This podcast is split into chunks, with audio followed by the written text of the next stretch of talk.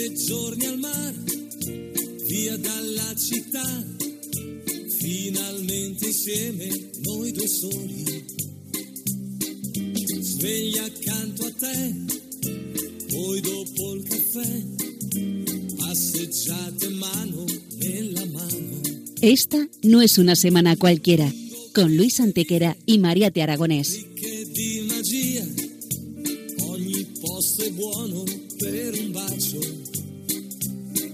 Hola a todos, bienvenidos una vez más al programa Esta no es una semana cualquiera en Radio María, con un servidor de ustedes, Luis Antequera y María Te Aragonés.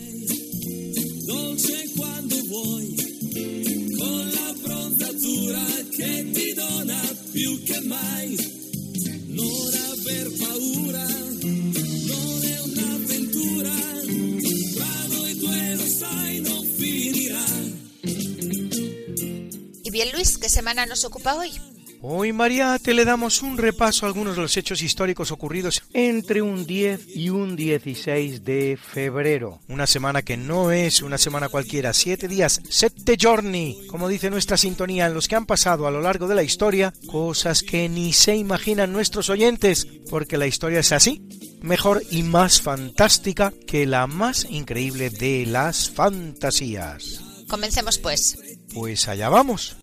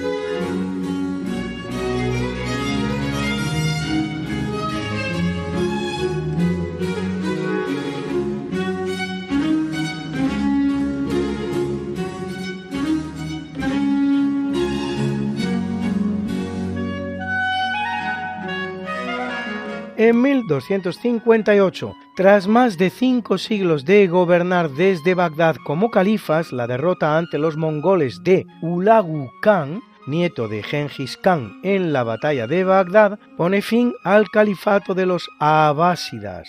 El califato abasí o abásida había sucedido al califato omeya, aquel cuyo último representante, Abd al-Rahman, huyera a España, donde constituirá un emirato que dos siglos después se convertiría en un nuevo califato, el Califato de Córdoba.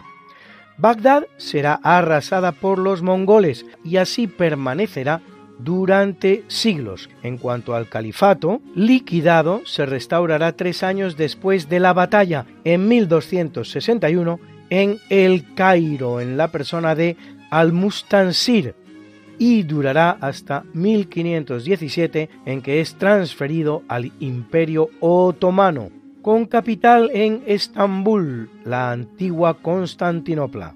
La palabra califa significa sucesor, esto es, sucesor de Mahoma, y está llamado a ser uno y único para todo el mundo islámico, así como a acaparar todo el poder. Lo cierto es que el devenir de los hechos hará que en ocasiones acaben conviviendo varios califatos, ya que el califa no siempre aúne todo el poder, sino solo aspectos religiosos o protocolarios del mismo.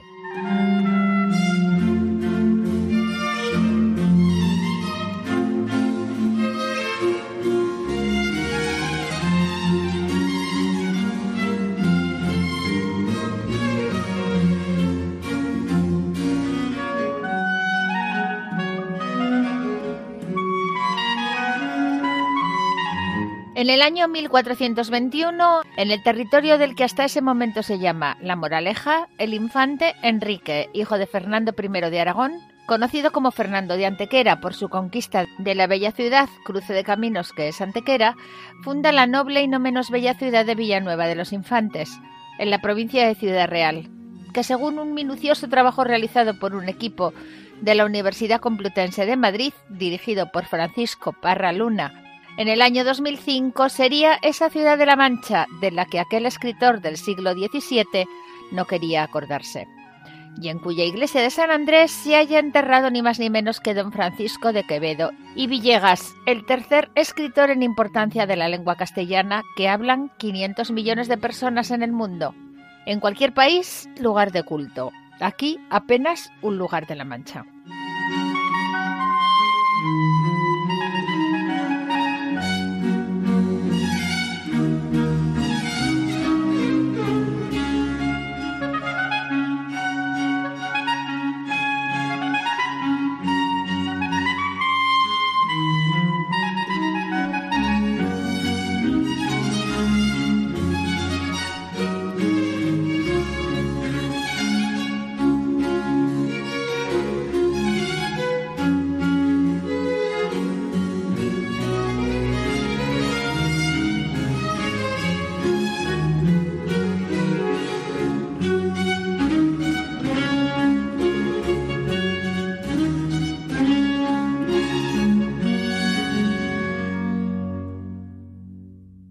Capítulo siempre fecundo de la conquista, colonización y evangelización de América por los españoles, que va a permitir a los indígenas americanos el tránsito del Neolítico al Renacimiento en apenas dos generaciones, un tránsito que a los europeos había costado siete mil enteros años.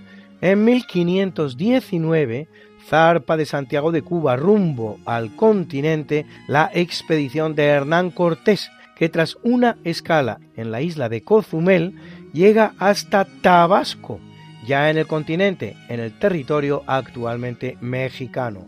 Tras algún enfrentamiento menor con los indígenas de la región, Cortés prosigue su avance y funda sobre la costa la ciudad de la Villa Rica de la Veracruz, que con el tiempo se convertirá en el gran puerto español en la América continental. En ella oirá hablar por primera vez de la existencia del más importante imperio de la zona, el azteca, con una superficie de unos trescientos mil kilómetros cuadrados, poco más de la mitad de España. Un imperio que practica a escala masiva la antropofagia de los enemigos de guerra y de los pueblos subyugados, es decir, se los come, estimada en un genocidio de una entidad entre dos y cuatro millones de personas en los casi cien años que durará en total el imperio. Haciendo posible todos ellos y muchos más tres siglos de pax hispana sin precedentes en la historia americana, la cual, una vez que España abandone el escenario, conocerá más de dos centenares de conflictos, tanto civiles como entre vecinos.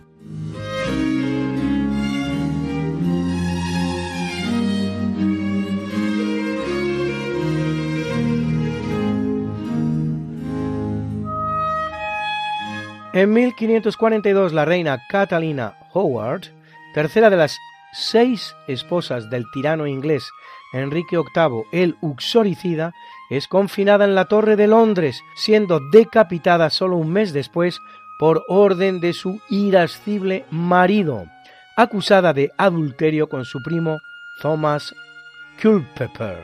Culpeper era un pariente lejano de Catalina, el cual, tras confesar bajo tortura, será igualmente decapitado. Y de paso, otro amante que había tenido Catalina, este antes de casarse con el rey, que sufrirá la terrible condena inglesa del hanged, drawn and quartered, colgado, arrastrado y cuarteado, en definitiva, colgado, emasculado, eviscerado, decapitado y cortado en pedazos. Tras casar con Enrique a los cuatro años de que éste se deshiciera de su segunda esposa, Ana Bolena, por el mismo procedimiento que se deshace de ella, decapitada, Catalina había sido la reina de Inglaterra durante poco más de un año y no dejará descendencia. Ustedes imagínense que semejante historia hubiera acontecido en la corte española, el retrato que los historiadores hubieran dejado de la misma. Pues bien, en el caso de Inglaterra, Enrique octavo pasa por ser el creador de la nación, y se justifican sus desmanes con la imperiosa necesidad que tenía de dejar un heredero para la corona. Heredero, por otro lado, masculino, porque femeninos ya lo sabía, y por partida doble.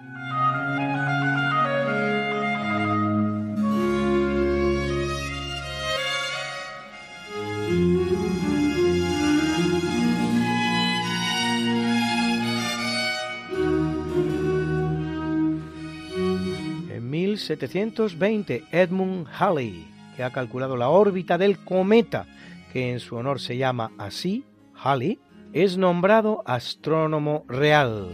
Halley pertenece a la Royal Society inglesa, que fundada en mil seiscientos sesenta, seis años antes de la francesa Académie des Sciences, presume de ser la primera academia científica europea de la modernidad. Pero lo cierto es que tanto la una como la otra, la inglesa como la francesa, son bastante posteriores a otra academia científica, con idéntico objetivo, por nombre Academia Real Matemática o Academia de Matemáticas de Madrid, fundada por Felipe segundo a propuesta del que era su aposentador mayor, Juan de Herrera, el arquitecto del monasterio del Escorial, el veinticinco de diciembre de mil quinientos ochenta y dos, es decir, setenta y ocho y ochenta y cuatro años antes de, respectivamente, la inglesa y la francesa. Así se escribe la historia. La primera academia moderna de la historia no es ni inglesa ni francesa, es, y con no poca diferencia, española. Hacemos una breve pausa musical y volvemos. Amoureux solitaire. Enamorados solitarios. Lío. Let's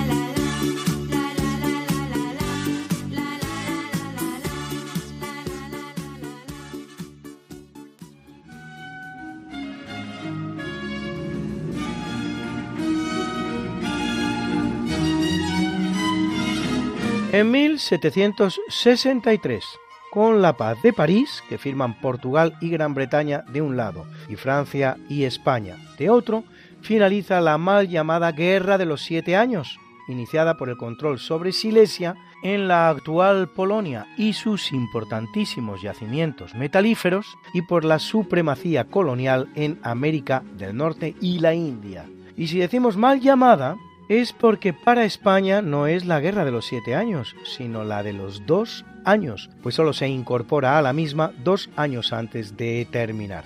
El desenlace es, en principio, desfavorable a los intereses españoles, pues España milita con Francia en el bando perdedor y hasta cede la Florida norteamericana ante Inglaterra, pero de acuerdo con las estipulaciones establecidas, recibe de Francia el inmenso territorio norteamericano de la Luisiana, que le permitirá establecer las bases para recuperar la Florida solo trece años más tarde, con ocasión de la Guerra de la Independencia de las Trece Colonias, con lo que España queda amo y señor de todo el territorio norteamericano al oeste del río Mississippi, esto es, dos tercios de los actuales Estados Unidos de Norteamérica.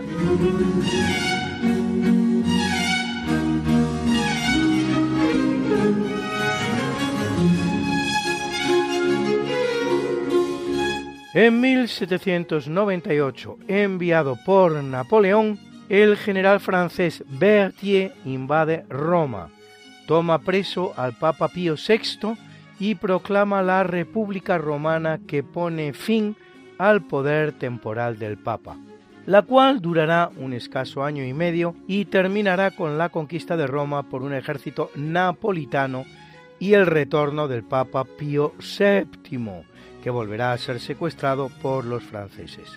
Se trata en realidad de la primera República Romana, pues en mil ochocientos cuarenta y nueve, tras el abandono de la ciudad por el Papa Pío Noveno, se producirá una segunda República Romana, gobernada por un triunvirato que compondrán Carlo Armellini, Giuseppe Mazzini y Aurelio Saffi, la cual será aún más efímera, durando apenas cuatro meses largos.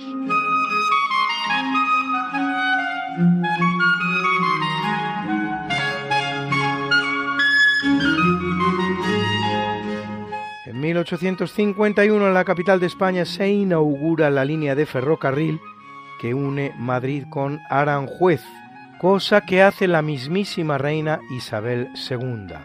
No es, sin embargo, la primera línea ferroviaria española, la cual se desarrolla en Cataluña, la línea Barcelona-Mataró. Y ni siquiera, porque la verdadera primera línea ferroviaria española es la que se construye once años antes en Cuba. Sí, en mil ochocientos treinta y siete, solo siete años después de que en mil ochocientos treinta entre en funcionamiento la primera línea ferroviaria norteamericana para unir Baltimore y Ohio, se inaugura en Cuba el que no solo es el primer ferrocarril de Iberoamérica y el tercero de todo el continente americano, el que une La Habana y Bejucal, sino que es también el primero de España. Tal era el espíritu que España alimentaba en sus territorios de ultramar, que sentía como parte de sí misma.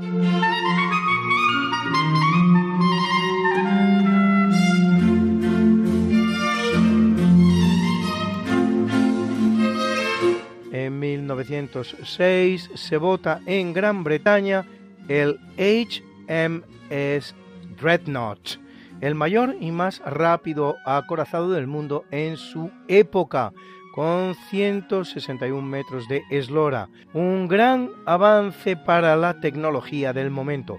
Por cierto, los primeros acorazados los dotan las marinas francesa, británica y española en la segunda mitad del siglo diecinueve, utilizándolos solo en operaciones de vigilancia de costas por desconocimiento de sus prestaciones en alta mar. La primera marina que lanza un acorazado a surcar los grandes océanos será la Marina Española. Es la fragata Numancia, que además de participar exitosamente en la Guerra del Pacífico, contra la alianza que forman Perú y Chile, será también la primera de sus características en dar la vuelta al mundo, al mando de su comandante, el brigadier Juan Bautista Antequera. En cuanto al acrónimo H M S, que antecede a cualquier barco de guerra británico, significa His Majesty Ship o Her Majesty Ship, en el caso de que se trate de una reina, es decir, barco de su majestad, equivale al U S S estadounidense, que significa United States Ship, barco de los Estados Unidos, o al ARA argentino, que significa Armada de la República Argentina. La tradición naval española nunca ha utilizado este tipo de acrónimo.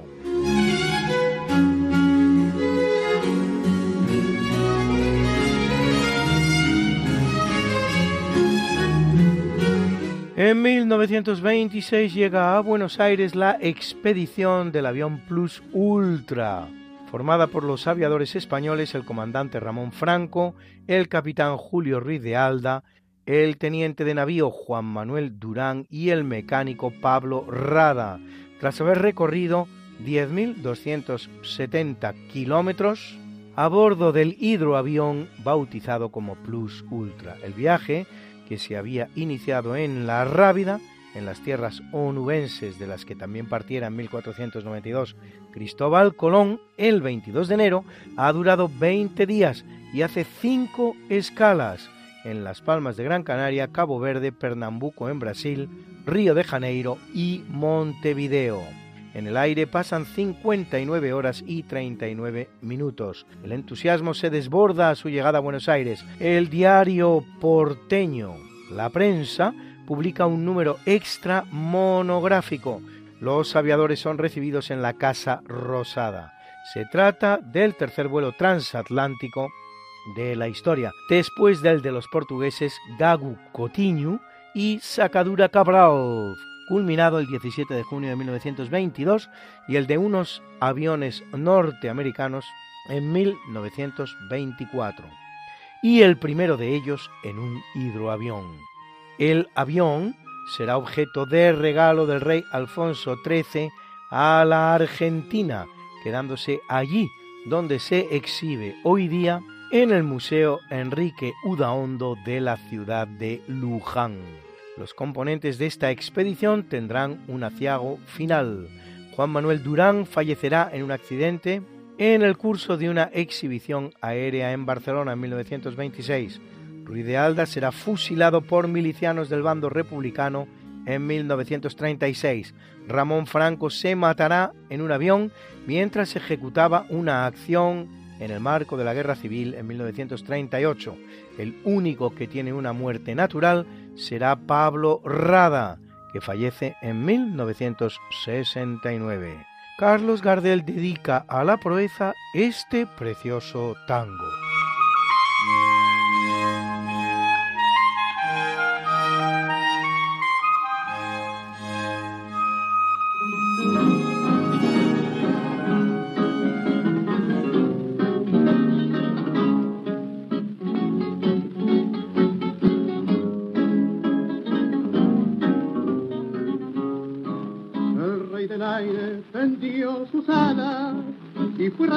Como el sol y al mundo baña, con la proeza de cuatro hispanos, que son un timbre más de gloria para España. Salió el Plus Ultra con raudo vuelo, mirando al cielo rumbo a la ciudad del Plata. El orbe entero se ha estremecido y el entusiasmo en todas partes se desata. Desde Pano el águila vuela y a Colón con su gran carabela nos recuerda con tal emoción la hazaña que agita todo el corazón. Franco y Durán, Ruiz de Alda, los geniales, los tres Conradas son inmortales. Los españoles van con razón cantando al ver el galardón de su nación. Y cantarán con todas las naciones, entrelazando los corazones, Y en tal clamor surge un tango argentino que dice a España, madre patria de mi amor.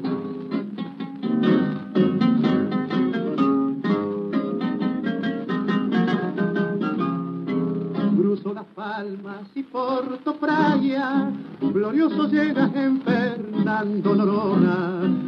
Prosigue el vuelo y en Pernambuco da con su raya al mundo la impresión más honda. En Río Janeiro, Montevideo, suenan campanas pregonando la victoria. Y en Buenos Aires, la hija querida, al fin se cubren los valientes ya de gloria. Dos países en un noble lazo, con el alma se dan un abrazo. Es la madre que va a visitar los hijos que viven en otro hogar. Franco y Durán, Ruiz de Alda, los geniales, los tres Conradas son inmortales. Los españoles van con razón cantando al ver el galardón de su nación, y cantarán con todas las naciones entrelazando los corazones. Y en tal clamor se urge un tango argentino que dice a España, madre patria de mi amor.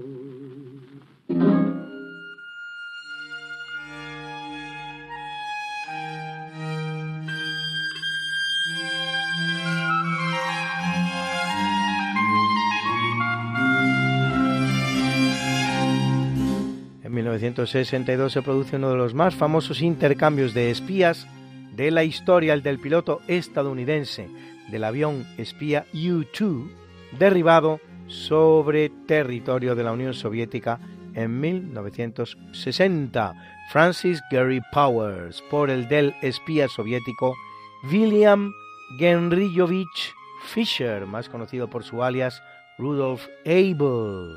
Capturado por los norteamericanos el veintiuno de junio de mil novecientos cincuenta y siete, jefe del equipo de espías soviéticos en el que también trabajaba el matrimonio que formaban Ethel y Julius Rosenberg, igualmente detenidos, pero estos en cambio condenados a morir en la silla eléctrica. En el intercambio, los soviéticos también entregan al estudiante estadounidense Frederick Pryor, arrestado igualmente por espía, aunque no pudo demostrarse que lo fuera. El episodio dará lugar a la célebre película Bridge of Spies, el puente de los espías.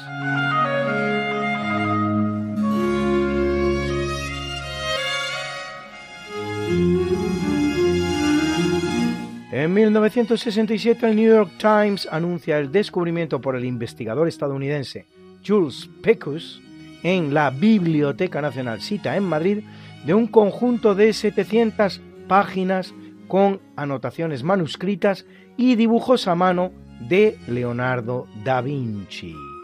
El único problema es que los cuadernos habían sido descubiertos tres años antes. En cualquier caso, se trata de los llamados códices Madrid primero y Madrid segundo, que llegan a España de la mano del escultor de Felipe segundo, Pompeo Leoni, y terminan ubicados en la Biblioteca del Palacio Real de Madrid, en la que permanecerán extraviados durante ciento cincuenta años. Tratan sobre mecánica, estática, geometría y poliorcética, el arte de construir fortificaciones, y suponen el quince por ciento de las notas de Leonardo referenciadas al día de hoy.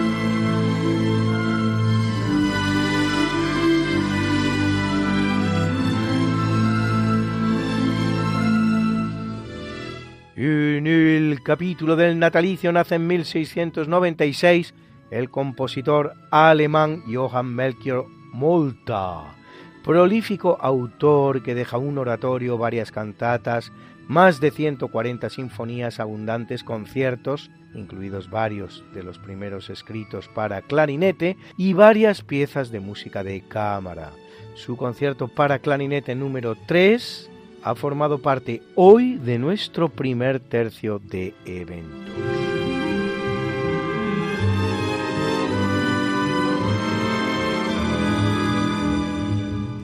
En mil setecientos sesenta y siete viene al mundo el español Luis Daoiz y Torres, capitán español que junto con el también capitán Pedro Velarde participa en el levantamiento del dos de mayo, que tiene lugar en Madrid contra la ocupación de España por las tropas del general francés Murat, la cual da inicio a la Guerra del Francés o Francesada, contra el intento de Napoleón Bonaparte de sentar en el trono de España a su hermano José.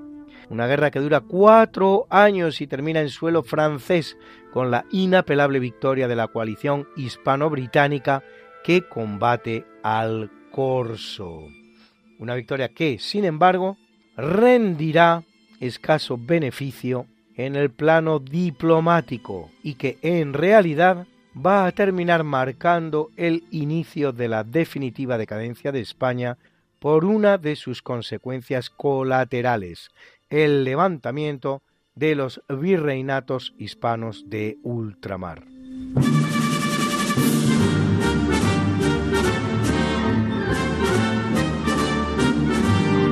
Nace en el año mil ochocientos noventa el escritor ruso Boris Pasternak, Nobel de Literatura mil novecientos cincuenta y nueve, autor de la espléndida novela Doctor Zhivago, llevada al cine con gran éxito por David Lean, con la interpretación de Omar Sharif y de una preciosa Julie Christie que está guapa como nunca, y con esta maravillosa banda sonora original que acompaña hoy nuestro natalicio.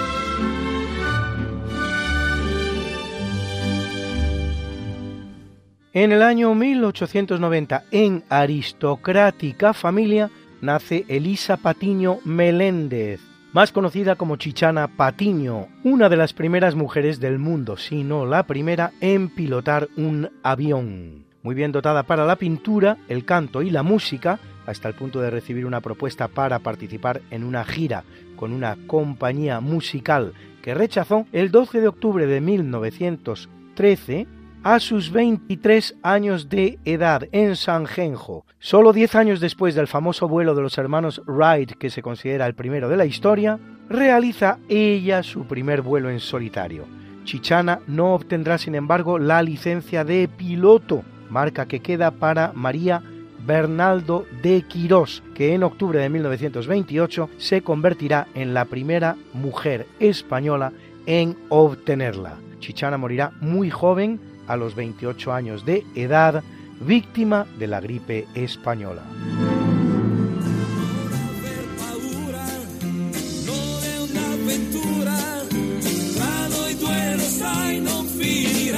Esta no es una semana cualquiera, con María Te Aragonés y Luis Antequera.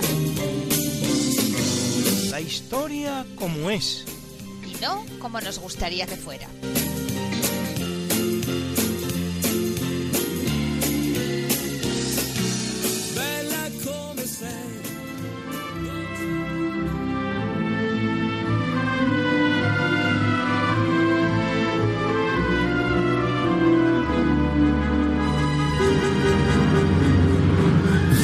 En el año mil ochocientos noventa y ocho nace el alemán Bertolt Brecht, uno de los grandes dramaturgos y poetas del siglo veinte, creador del llamado teatro épico, llamado a suscitar la reflexión en el espectador. Reconocido autor de grandes frases llenas de contenido, se le atribuye la que dice: cuando los nazis vinieron a buscar a los comunistas, guardé silencio porque yo no era comunista. Cuando encarcelaron a los socialdemócratas, guardé silencio porque yo no era socialdemócrata.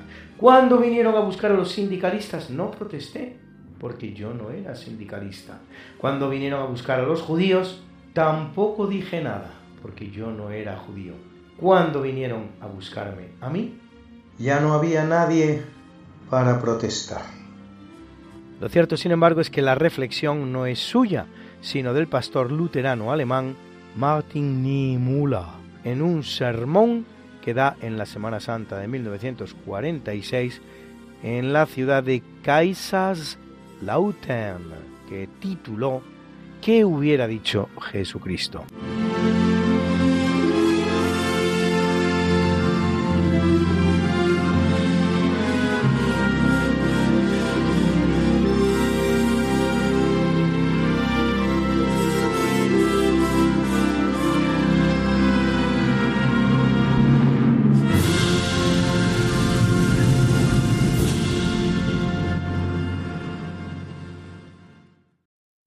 Y nace en mil novecientos treinta y siete la gran cantante norteamericana Roberta Flack, cuyo precioso tema Killing Me Softly With This Song, matándome suavemente con esta canción, nos sirve para hacer una breve pausa musical y entrar de lleno en el obituario.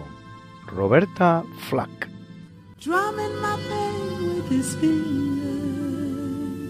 Singing my life with his words, killing me softly with his song, killing me softly with his song, telling my whole life with his words, killing me softly with his song. Thank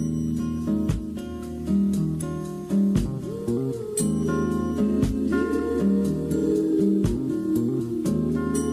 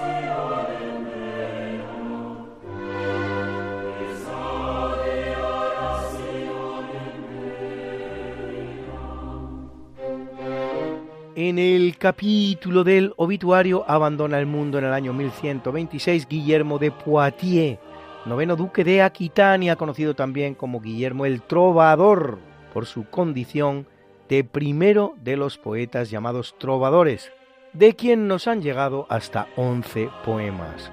Como gobernante y aunque vasallo del rey de Francia, gobierna sobre un reino bastante mayor que el propio reino de Francia y participa en la primera cruzada, la más exitosa de todas, que sirve para conquistar Jerusalén y crear el reino latino de ese nombre. También combate en España en el intento de arrebatar a los musulmanes el reino de Valencia junto a Alfonso primero de Aragón, llamado el Batallador, su concuñado.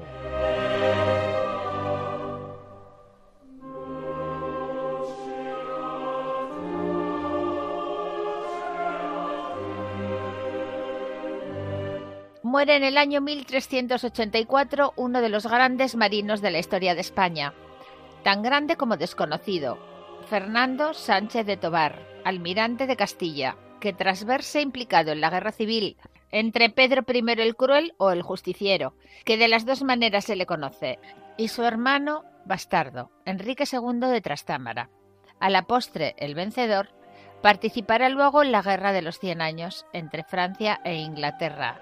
Así es, Mariate participa en la toma de Brest a los ingleses y ataca la isla de White y desembarca en Inglaterra realizando operaciones de castigo contra Rye, Rottingdean, Folkestone, Portsmouth, Dartmouth, Plymouth, en suma todos los puertos importantes del sur de Inglaterra.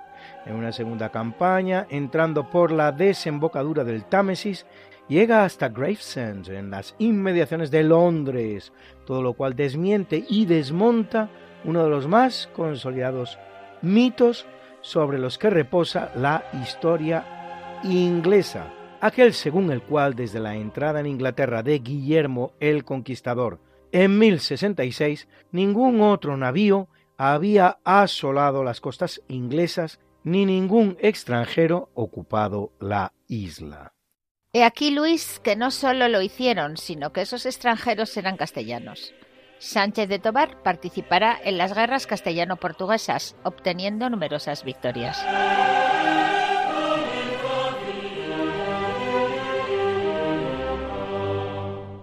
En el año mil setecientos cincuenta y cinco muere Charles Louis de Secondat, señor de la Brede y barón de Montesquieu, más conocido como simplemente Montesquieu, escritor y jurista francés perteneciente al movimiento llamado del racionalismo, autor de obras como Las cartas persas y sobre todo El espíritu de las leyes, en el que recoge la división del poder en tres, el ejecutivo, el legislativo y el judicial, una división que se constituirá en pilar fundamental del Estado de Derecho y de la democracia.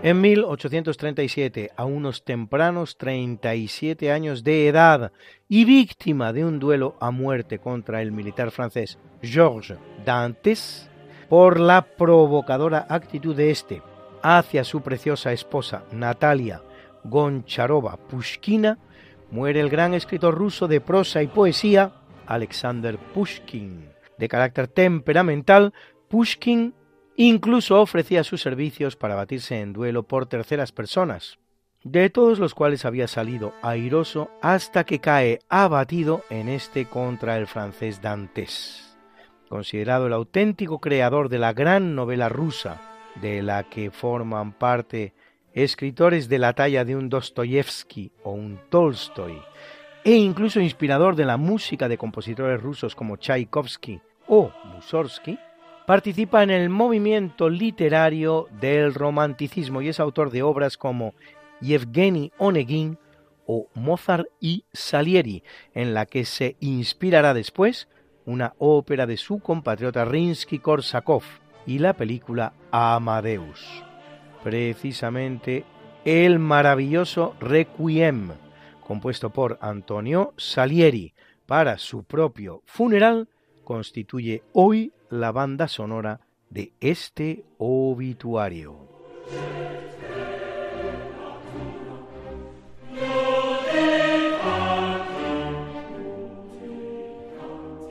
En el año mil novecientos treinta y nueve fallece Achille Damiano Ambrogio Ratti, más conocido como Pío once, vicentésimo quincuagésimo noveno Papa de la Iglesia Católica, que lo es diecisiete años entre mil novecientos veintidós y su muerte producida en mil novecientos treinta y nueve, durante los cuales escribe nada menos que treinta encíclicas, probablemente el Papa que más encíclicas ha escrito, fundador de Acción Católica, el pontífice que resuelve la ardua cuestión romana, es decir, el Estatuto de la Nación Vaticana, vamos a llamarla así, una vez que con la unidad de Italia desaparecen completamente los estados pontificios, cosa que consigue mediante la firma en mil novecientos veintinueve con Benito Mussolini del Pacto de Letrán, que concede a la Iglesia un pequeño territorio en la montaña del Vaticano de Roma, así como la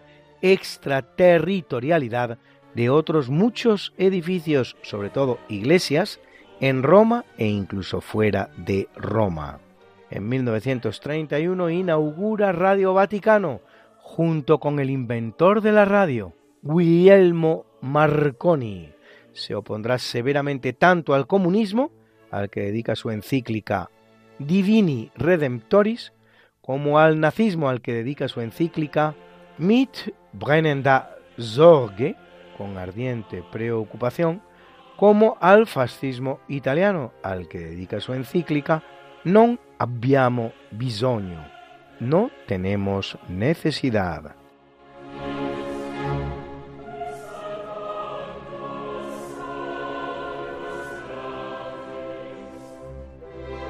Y hoy con Alberto Hernández pasamos un ratito con Alonso de Sotomayor. Van a conocer ustedes a este pedazo de personaje que le hizo la vida algo más que imposible al pirata Drake y al pirata Hawkins. Alonso de Sotomayor fue un general español del siglo dieciséis. Empezó su carrera militar en Flandes con notable éxito, tanto es así que Felipe segundo le concedió el hábito de Santiago. También le encomendó misiones diplomáticas y secretas. Como resultado de todas estas acciones, pues le nombró gobernador de Chile. En Chile desarrolló una labor militar también importante, pero cuando estaba de regreso en Perú para comunicar novedades al virrey, los espías españoles habían detectado que una flota inglesa se dirigía al istmo de Panamá, con lo cual se lo comunicaron a todos los puestos españoles de la zona y entonces el virrey de Perú le nombró a este gobernador de Panamá. Allí se dirigió nuestro general con seis barcos y entonces estudió el posible desembarco del pirata Drake. Drake iba acompañado por Bakersville y Hawkins. Bueno, pues nuestro general lo planificó todo, les tendió emboscadas. Bueno, y los ingleses llegaron, primero se acercaron a Puerto Rico. En Puerto Rico estaban preparados para recibirles, con lo cual Drake decidió no intervenir en Puerto Rico, pero tuvo un detalle: hizo noche frente a Puerto Rico, pero no se dio cuenta que había unas baterías avanzadas delante del castillo, con lo cual cuando estuvo de noche y los barcos inmovilizados empezaron las baterías a disparar, hundieron distintos barcos y el que iba de su segundo Hawkins murió. Los ingleses lógicamente se dirigieron entonces hacia el objetivo y allí pues encontraron que todas las ciudades por las que pasaban estaban deshabitadas, así que llegaron al río Changres e ingresaron por él, pero allí les estaba esperando nuestro general. Hizo dos fortines cuando el río se estrechaba y cuando llegaron los ingleses una descarga cerrada les hizo retroceder. Mandó también refuerzos a esa zona. Y bueno, tanto es así que los ingleses no le quedaron más remedio que volver a sus barcos. pero estaban esperando que llegase una flota española con oro y se quedaron por allí, pero no podían bajar a tierra porque cuando bajaban a tierra a aprovisionarse de agua, los soldados españoles y los indígenas también les acosaban, con lo cual tuvieron que beber agua podrida. Bueno, a los dieciséis días aproximadamente murió Drake de disentería, así que los ingleses se refugiaron en la isla de los Pinos. En la isla de los Pinos, una escuadra española que les andaba buscando, cuando estaban descansando entró allí y les bombardeó, de tal manera que los ingleses cortaron amarras de sus barcos y salieron huyendo. Y como eran perseguidos por los españoles, tiraron los cañones por la borda y todo lo que pesaba y huyeron a toda vela hacia Inglaterra. De los veintiocho navíos que salieron de Inglaterra a conquistar Panamá, solo regresaron ocho. Pues esto es todo y buenos días. Lástima que terminó el festival de hoy. Pronto volveremos con más diversión. Y así es, amigos, esto se acaba. Nuestro programa llega a su final. Pero recuerda...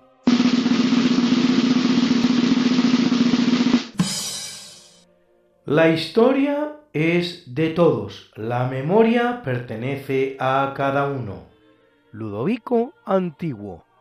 Pero no nos vamos a despedir sin presentar, como lo hacemos siempre y puntualmente, la mucha buena y variada música que nos ha acompañado hoy una vez más. Y en el tercio de eventos, el concierto para clarinete número tres en sol mayor M W V seiscientos cuarenta de Johann Melchior Molter. Era la Académie Sainte-Cécilie que dirigía Philippe Couvert al clarinete, Jean-Claude Veillant. En el natalicio nos ha acompañado la banda sonora de la película Doctor Zhivago, obra de Maurice Jarre, que le gana el Oscar a la mejor banda sonora, interpretada por la Film Symphony Orchestra que dirigía Constantino Martínez Orts. Y en el obituario hemos escuchado el Requiem en do menor de Antonio Salieri. Era la soprano Arianna Zuckerman, era la mezzo Simona Ivas, era el tenor Adam Tsudikowski y era el barítono Luis Rodríguez, acompañados por la orquesta y coro Gulbenkian que dirigía Lawrence Foster. Y muchas canciones que han acompañado hoy también nuestro programa Amoureux Solitaire, Enamorados Solitarios, de Denis Killiard, alias Jacno, interpretada por la cantante luso-francesa Lio. Y también ese tango, un tango español, por cierto, La Gloria del Águila, obra de Martín Montserrat Guillemat con letra de Enrique Nieto de Molina, que había cantado en primera instancia la italiana Emilia Vidali y por la que Carlos Gardel en persona se mostró interesado pidiendo interpretarla él mismo. Y también la canción Killing Me Softly With This Song, matándome suavemente con esta canción, de Charles Fox y Norman Gimbel, interpretada en la voz maravillosa de Roberta Flack. No de haber paura, no de una aventura, rado y duero, sai non finirá. Esta no es una semana cualquiera. A que teníamos razón. La historia, ¿cómo es? Y no como nos gustaría que fuera. Hasta el próximo programa. Se despiden de ti María Te Aragonés y Luis Antequera. Pero yo te veo muy pronto en el programa de Javier Ángel Ramírez, Diálogos con la Ciencia, el jueves a las doce de la noche, o lo que es lo mismo, el viernes a las cero horas, con nuevos episodios de nuestra apasionante historia. No te lo pierdas. Les hemos ofrecido en Radio María Esta no es una semana cualquiera, con Luis Antequera y María Te Aragonés.